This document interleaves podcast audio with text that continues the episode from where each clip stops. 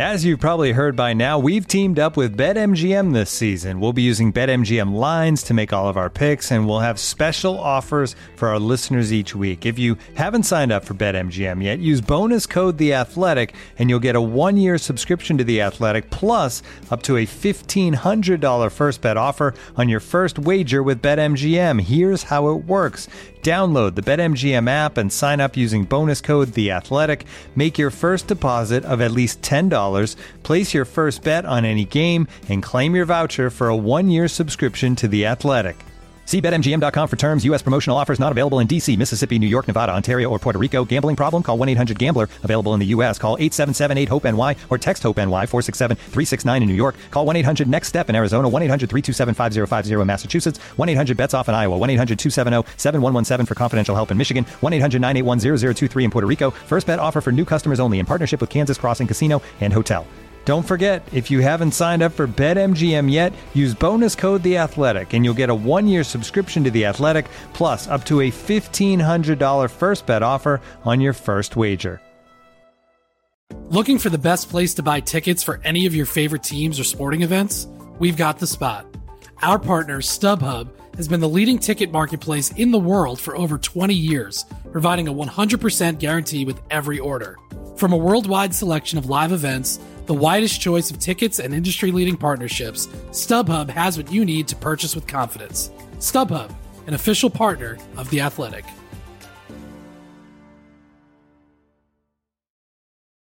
There's one thing we know for sure right now, that even in a world of uncertainty, cancer doesn't stop, even in the midst of a global crisis. So on Saturday, June 13th, the Leukemia and Lymphoma Society is hosting a trailblazing event called The Big Virtual Climb, sponsored by AbbVie. The event will raise funds to support their investment in groundbreaking research to advance blood cancer cures and first-in-class patient education and services, including financial support and clinical trial navigation. So join us and step up to take cancer down. You climb 61 floors or 1,760 steps. You can do this anywhere, inside, outside, on stairs, on the road, or on your treadmill. What you'll do is sign up, and on June 13th, join in for an opening ceremony, and then take on your climb with the Leukemia and Lymphoma Society's heart-pumping playlist to keep you motivated. Join in June 13th from coast to coast as we come together to climb, conquer, cure. You can register for the Big Virtual Climb at lls.org/bigclimb.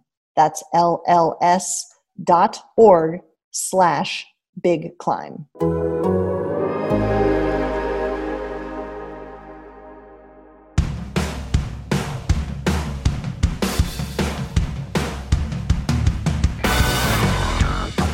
Hello and welcome to Front and Nationwide. This is The Athletic's dedicated Blue Jackets podcast.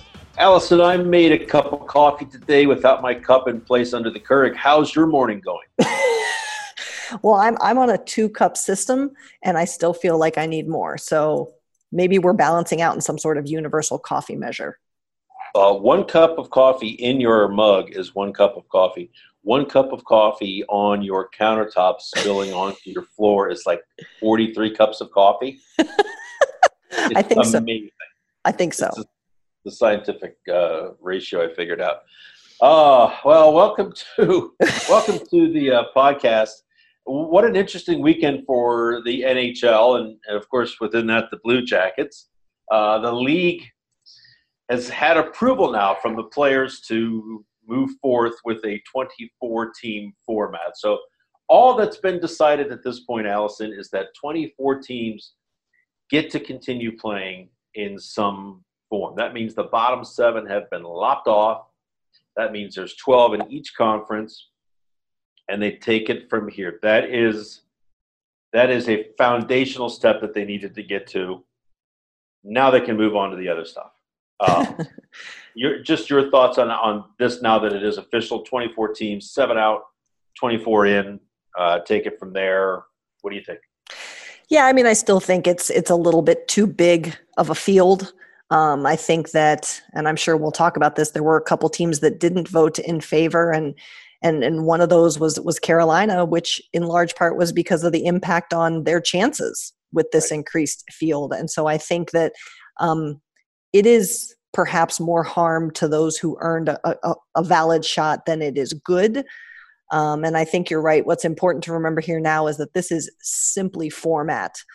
This doesn't mean it's happening. This doesn't mean all the rules have been figured out. This doesn't mean that there are still teams and or players that may opt out in the future. We don't know what that will look like, but it's a step, it's communication, and I think we have to take it at that level. Yeah. So as you mentioned, there were two teams that voted against this proposal, Tampa and Carolina.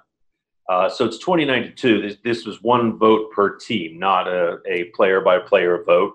There were players within the Blue Jackets that didn't support this format either. And to be clear, we have to be very careful about this. This is not teams or players saying, we don't want to come back and play, just that this is not the format that should be used. Right. I spoke to David Savard late last week. He's the NHLPA rep for the Blue Jackets. And it made it clear that there were some players uncomfortable with this format. Everybody wants to play, but it's arguing about the best way to do this. So the Blue Jackets, I mean, I don't think anyone's going to hang their head and pout if it comes back in this form, but it's not 100% support. And there are going to be further votes if that's done team by team or if that's done by individual. One of the things the PA under Donald Fear has always been interested in is hearing it. Ton of responses from as many players as care to weigh in. So still, I mean, probably that's a big step getting to what it's going to look like, but that's probably 20% of the hurdles here, obviously, with all of the other things that have to be worked out. The league issued a 22-page list of rules and regulations that would just be necessary for the next step, phase two, which is probably early June, players being allowed to work out in small groups. So in Columbus, that would be Nationwide Arena. Maximum 6 players at a time. They would have to schedule workout times and move accordingly. I think, Allison, when you look at that 22-page list of regulations and realize that this is just for the isolated, limited player workout portion, you go, oh, my God. If they do get to a point where they can come back and play, this is going to be a huge document with lots and lots of things to consider. Absolutely. I mean, I think, and our colleague Mike Russo wrote a really nice piece over the weekend talking with Minnesota's player rep of just really outlining, and here's the 1 million other things we haven't even considered yet. Right. Sure. But I agree. I think it shows, and you know, the underlying point here is it just shows what uncertainty we are all in right now and how many considerations we should be taking for our own safety as we wait for answers. But you know what, if we look at this purely in a hockey sphere, what I do like about this, I mean, I talked about this in one of our earlier episodes, is that it concerned me that players weren't able to stay on a similar foundation in terms of physical preparation. And that lends itself to injury, potentially severe. And so at least players are now going to have some common footing on what they can and cannot do. And it looks a lot, you and I were talking about this, it looks a lot, as much as it can, to some of those preseason activities that we start to hear about when players do come back to a city or a town or practice where they live, to kind of gear back into a hockey mindset and physical focus versus just overall fitness. Yeah, right. It's a different animal. The question I think that surfaces around here so much is, will Columbus be a hub city? Mm-hmm. And it looks like the league prefers 2 sites with 12 teams. I don't think 4 sites with 6 teams is dead yet. But I think Columbus's chances, if it's 4 cities with 6 teams each, is better than if it's 1 or 2 with 12. And one of the reasons for that is Columbus now does have the hotel space in terms of pure rooms. But if the league's wish is to have one central location for all of its teams, it would be hard to fit, even in the 532-room Hilton. I talked to a couple of team services managers the last few days around the league. Most teams travel with between 42 and 48 staff, including the players. Mm-hmm. You multiply that by 12, and you get around. You start sniffing 500 rooms really, really quickly. For sure. And that doesn't include the league, right? And if you're going to quarantine people, you can't have them going to two different locations with other people there to sort of burst the bubble or infect the bubble. I think the desire has been to have individual teams on individual floors. And I even heard, Allison, that your key, your room key would not allow you to illuminate other floors. Gotcha. So that you can't infiltrate. Right. Which would be hilarious if this were done. Yeah. So like the Hilton wouldn't be enough by itself to house the league if this is a hub for a 12-team format.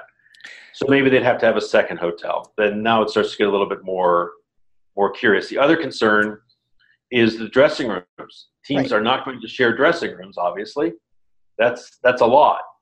Can they get to 12 dressing rooms in Nationwide? I don't know any arena, frankly, that has 12 dressing rooms with showers in it. Like well, exactly. I mean, so that may be a knock against Columbus, but who the hell has 12? Columbus has its own. The visitors, there's a room on the path to the home bench that has a room and a shower. There are two in the ice house that could be used, and then the high school rooms for St. Charles, Upper Arlington, and the AAA Blue Jackets. But I'm not sure if they have showers in there or if they use the showers in other parts of the ice rink. So well, there's more than two in the ice house. Yeah, but not with showers. I think they share the showers. I think there are rooms back there that don't have showers, two that do. I've been online a lot of them. We'll have to we'll have to check. Yeah. But yeah, I mean, I think. But the thing with the hotels too, though, I mean, part of the spiel for Vegas being a contender is it's across multiple hotels. And there's something to be said for not having everyone in one hotel, right? I mean, there is, but the idea, I mean, I think the preference is that the league would take over the hotel. For sure. But what if the league takes over two? Well, you could, but I mean, if half of the teams don't need 532 rooms, you're taking over a 532 room hotel and using 400 rooms. Mm-hmm. In other words, there's quite a bit of waste going on there. Well, I mean, plus you can control an environment consistently in one more than you could in two. I mean, there's so many ramifications. We could go down a rabbit hole here. I mean, our food servers in these hotels, are they going home to their families and coming back every day? Well, that's the thing. I mean, so shouldn't the players? Right. And that's if you can control one hotel but can't control two, one would beg the question if you're ever controlling one at all, arguably. I mean, well, that's fair, but I mean, you're introducing risk and variables the bigger it gets. For sure, you've got two different staffs from two different. I mean, it gets a little. We'll see. It could come to pass that they use two hotels here. I don't know that there's another 500-room hotel in Columbus if they need that. Anyways. In high school, I doused myself in Brut 33. By college, I was using Old Spice. But now that we're grown up, it's time for Hawthorne. Smelling good is important, and Hawthorne smells really good. It's also really easy to get Hawthorne cologne. Go to hawthorne.co, take the 20-question quiz. It takes 3 minutes. And it will build an entire line of products you need to be the best you. It's the perfect Father's Day gift for yourself or for your father. Check out Hawthorne at hawthorne.co. That's Hawthorne with an E and .co, not .com. Hawthorne.co, and use your promo code ATHLETIC to get 10% off your first purchase. You'll love the way you smell, and more importantly, so will the people around you. That's hawthorne.co and promo code ATHLETIC to get 10% off of your first purchase, hawthorne.co. So one other thing that I think needs some working out here, and this is all spitballing, is the timeline of all of this. So if the small small workouts begin in June. The thought is that by mid to late June, probably late June, the training camps would begin. Mm-hmm. 2 or 3 week training camp puts them at mid-July, early to mid-July for the buy-in round, the play-in round, which is going to take 8 to 10 days, I would say, minimum. Mm-hmm. Then you're looking at a start of the playoffs to mid to late July. 60 days to play 4 rounds. That's what the league sets aside each year. Maybe they can speed that up. I've got some thoughts on that. I have thoughts, Allison. And that brings it to mid-September or late September for the Stanley Cup final to be played. Thanks, I hate it. Yeah, right? I mean, the one thing they could do, and ultimately this may or may not speed it up, but the NBA will start the next round of playoffs before the first round is complete. Okay, I see. Yep. So if one series takes 7 games and the other series is done in 4 or 5 games, game one of round two starts before the final of game one is played to get that one up and going. That's the thought. Yes. Okay. I don't like it either. One thing that Savard mentioned as a problem is getting guys back from Europe, packing up their stuff, traveling, having a 3-week training camp with the understanding that you could be playing 3 games and going right back home again. Absolutely. Right? But that has to be the reality, period, if you're going to play again. You know, at some point, I get that there is a big financial driver that trickles down to so many different parts of the economy, not just the league and its play itself. Right. But at some point, if this is about recouping some lost dollars, why not just veer completely off? Who wants to play? Opt into some sort of pseudo all-star tournament. We'll fulfill contractual obligations. The guys who want to play, and we're over and done with this, and we start next year on time. Assuming we can start next year on time. Right. I mean, this is the hoops. The hoops are insane. Yes. And it may come to pass that they don't play the rest of this year, right? They may. The format that they're laying out here assures that next year is going to be delayed significantly. All right. So, you know, and this is not their doing, obviously. No. I mean, they're trying to make the best of it. But it's their choice. Knowing that the best of it is still not going to be very good. Right? And that's the tough situation that they're all in. One of the things that the players, and I think players are always in a tough spot with this because they don't want to be seen as whining, but there is a need sometimes to remind us, all of us, that they are players with families and they are people. Mm-hmm. The idea of living in a hotel room and basically going hotel to rink, I mean, I know it sounds outrageous, but if you're quarantining, you're quarantining. Mm-hmm. That's 3 months in a hotel room for some of these guys. Mm-hmm. I hate to use the word conjugal, but there's been talk of a 1-day-a-week visit with family. That ruins the idea of the quarantine. Right. Like, no. If you're going to do that, you would just go home to your family. Right. And I get it. I get it from both sides. Like, of course that's strange. What if your wife is pregnant and having a baby while you're in the quarantine? Of course you're going to leave. Right. And then you're going to miss an entire round of the playoffs before you get back in. Hell yeah, you make that decision. But that's messy. What if a family member gets sick? Right. I mean, this is – and then we get to this point, Allison. How ethical is it for pro leagues to have enough testing to do 2 or 3 – a week on players, sometimes more, to have an abundance of tests as needed to remove all doubt of anyone being sick as being part of the group, and yet still live in a country where frontline workers and people who are truly sick and truly need an answer as to whether they have it have a hard time getting tested. I struggle with that.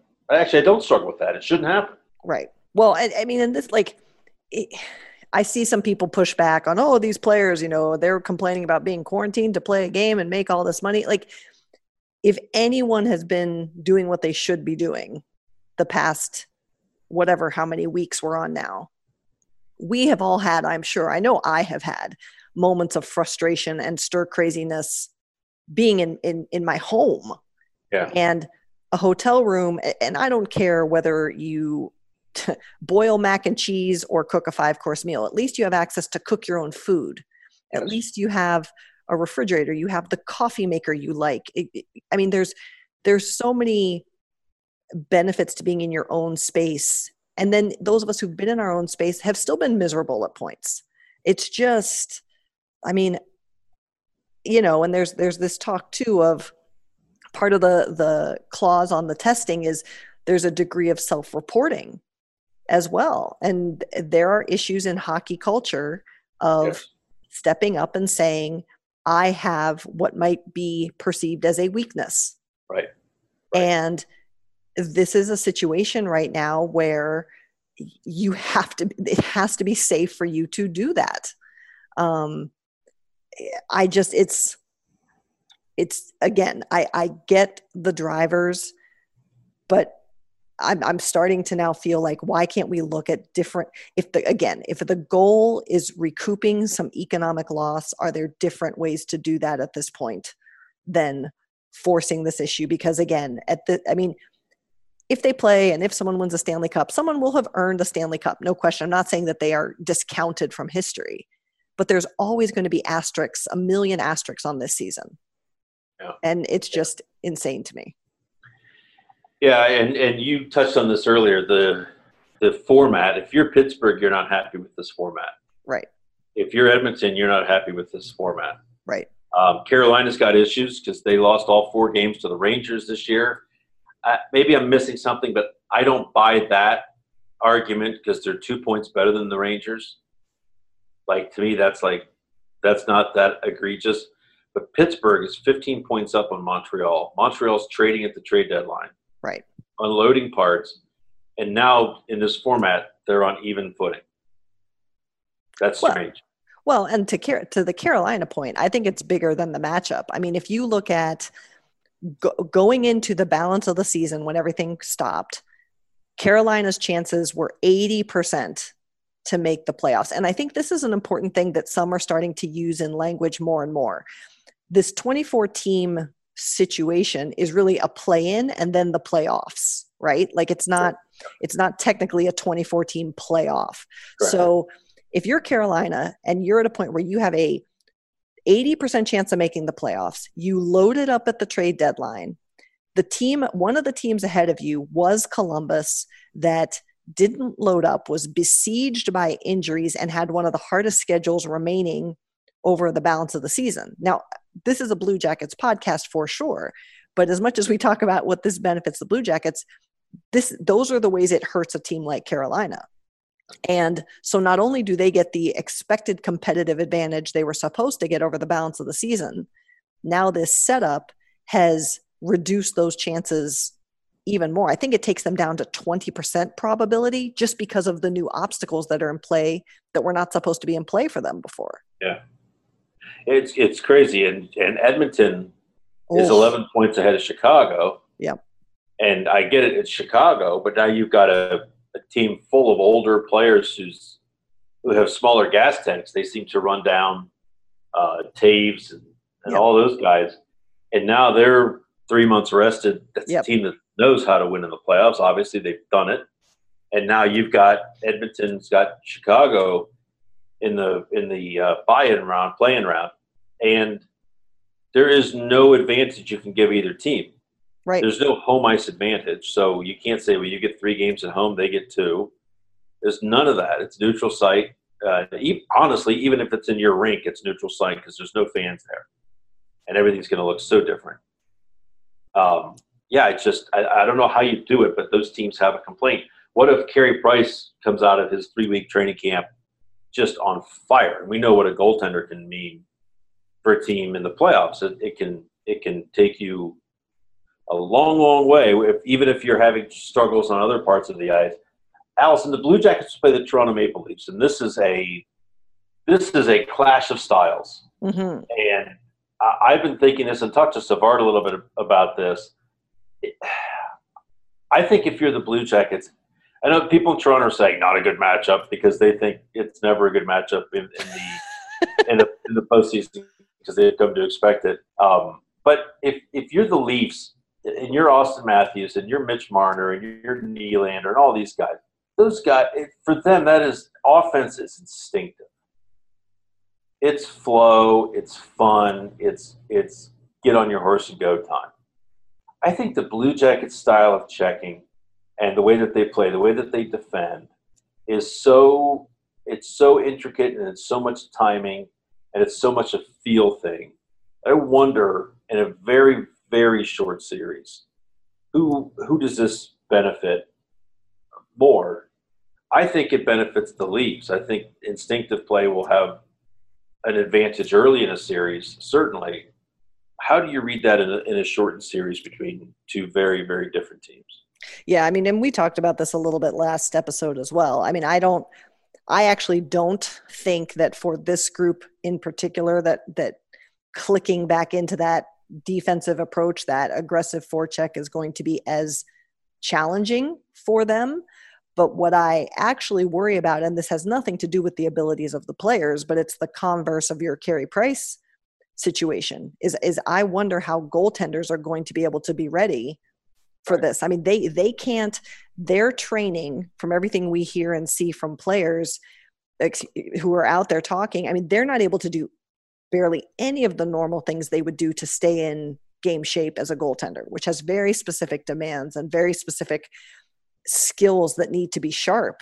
And so what if the Blue Jackets goaltending is off point through no fault of either player, right? But or again, if they haven't been able to train, what if both go down with injury, which is entirely possible when you look at the demands of that position and potentially how these guys have been able to stay in shape. So I'm not so much worried about the skaters in front. I'm worried about the goaltending, and I'm worried about the difference last year for Columbus is that they had people who could score, and we know that's been a struggle this season. Now, if Cam comes back hot and if Bjorkstrand comes back hot, maybe this isn't much of a concern. But I think it's those two things I think about more as opposed to Columbus's ability to control the game defensively.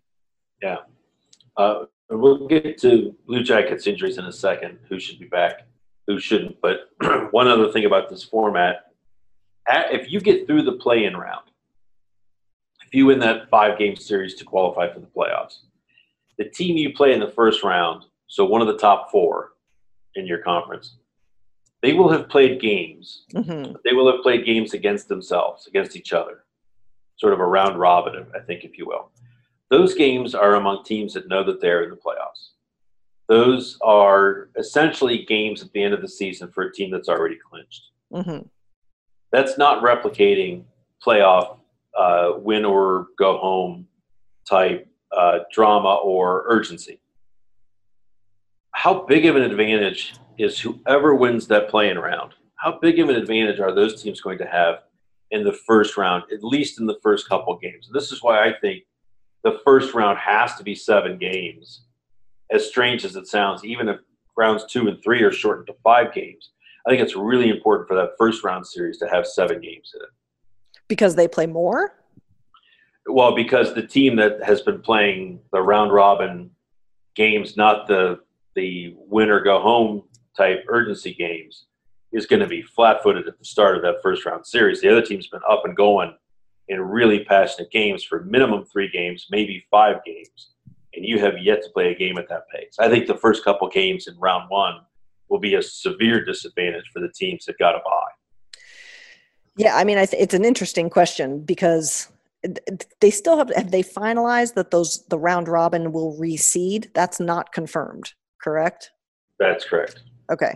I mean, there could be motivation to those round-robin games if it's about reseeding, but back to things that are quirky about this format, that would piss me off. I mean, if you're Boston and now you have to play to be reseeded, right. That stinks. But I don't know what the answer is there. I don't know if it's more games because, to your point, the round robin play isn't going to ramp you up no matter what. But the mental impacts are huge for sure. But it also, again, you know, if you, and we've seen this with teams before, you win your play-in round, but you lost two guys to injury, right? So it's tough. I don't know what the answer is. Speaking of injuries, good news on the Blue Jackets front. I mean, this is like, none of this is good news. Let's not kid ourselves. But this part of it for the Blue Jackets is good news. They had a ton of guys, as you know, 419 man-game injuries. Ton of guys out of the lineup. Cam Atkinson was supposed to come back that game against Pittsburgh, March 12th, that was canceled when the league shut down. So Atkinson is back. There's your 41 goal scorer. Seth Jones will be up and ready to go. He's been skating for a while, maybe a month now.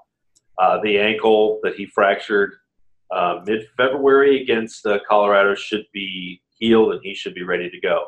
Same for Oliver Bjorkstrand. So there is your Norris Trophy candidate, Jones, your leading scorer, Bjorkstrand, and your most accomplished scorer, Cam Atkinson, ready to come back into the lineup. Mm-hmm. Texier with a stress fracture. Yeah. Yep. He should be close, although that's been a long injury recovery for him. Kukan is cleared. Ryan Murray, who was in and out of the lineup in the few games before the break, you would have to think these 3 months off did him a favor. Mm-hmm. That rest for that back is never a bad thing. We don't know about Josh Anderson. Now, when Josh Anderson had surgery in March, it was easy to say done for the season. Right. It was also easy to say he may be done as a Blue Jacket because of the crossroads they're coming up to in terms of his contract. Now he has new life here, where that's a 4 to 6 month recovery. He had it in early March.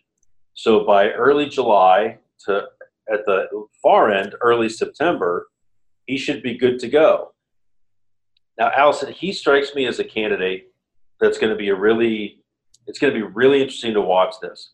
What do players who have expiring contracts, what do they plan to do with this play-in? Right. The league's going to push the contracts to end instead of July 1st to end when this season does end. But do these players who may be looking at a hectic season contractually, now he's an RFA, not a UFA, but what does this do for them in terms of deciding if they want to play or not? I think that's something to keep an eye on with Josh Anderson. For sure. And I think it's an interesting question for him on a bunch of levels, right? Because there's value of, if he is healthy, coming back and rebuking the perception of this season, showing what a healthy Josh Anderson can do. But there's also, I mean, a shoulder is a tricky injury, and he obviously now has gone through the ramifications of not being at 100%. And if he's not at 100%, how much do you want to risk trying to come back and say, I can play, versus really sitting back and taking the time to heal to a true 100% so that you can hit the next season with full right. power. Yeah, I think it's almost like the and again, I say, you know, the contract side of this is quote unquote easy. Sure, it just extends. Sure, it just, you know, rolls. But again, apply this situation to last year with the Blue Jackets. If you're Artemi Panarin, Sergei Bobrovsky, Matt Duchesne, your contract is now extended. And again, if you get injured or if you don't play well, you now have less time to get your big cash-in deal that you've worked so hard for. I mean, it's not, these are not easy decisions. In a way, these decisions are almost easier for organizations in the league. They're not easy for players. And if you're a pending UFA and you get hurt in a game in September, exactly, that may be all of next year. Exactly. And suddenly your 8-year, $110 million contract might be not on the table. That's right. Because you're coming out of knee surgery. That's right. It's a huge decision. Huge decision. Right. Yeah. I feel like this was an unexpectedly depressing podcast. Do you agree? I don't know if it's depressing. I think that what's important to know is that I think there needs to be some level setting. And I think people are, I mean, look how much attention the match two got this past weekend, and people are hungry for sport. People are hungry for entertainment. And I think that it's important for us to really distill down what the news is, what it isn't, and the opportunity, but also the risks that lie ahead. Cause it's almost worse to say hockey's back, but then it's not back. Right. So we have to manage to that. And it did feel like the announcement that they agreed on the format was received by some as, here we go. That's right. And it's a step, and it's not a small step. It's a significant step, but it is just one step towards, and so much of it's going to be what happens in this country. Absolutely. And I think everyone has seen in these last few days, especially last week or so, as states begin to open up, a lot of people have taken that to mean that it's a return to normal. Right. And so who knows what it's going to look like in a month or 2 weeks, a month, 6 weeks, in terms of, does this virus kick back up again at a truly frightening level? It's already at a pretty frightening level, if you ask me. But so the league has got its, I mean, they're watching every day and keeping a close eye on what this means, and consulting with all sorts of people about how to move forward. I appreciate the way that they've handled this. I really do. I think it's a really, really difficult time, but I think they've done it with the right things in mind, and I hope they continue to. Yeah, for sure. 100% agree. And I appreciate also that some players are being vocal, particularly those who put their names to quotes, because as we talked about, that can be a risk. And so I appreciate that it just shows, to your point, that a lot of people are taking this very seriously and very thoughtfully. Yeah. Awesome. All right. Well, thanks. We're going to be back with you on Friday. Hope you have a great week. Enjoy the weather, and we will talk to you then. Take care.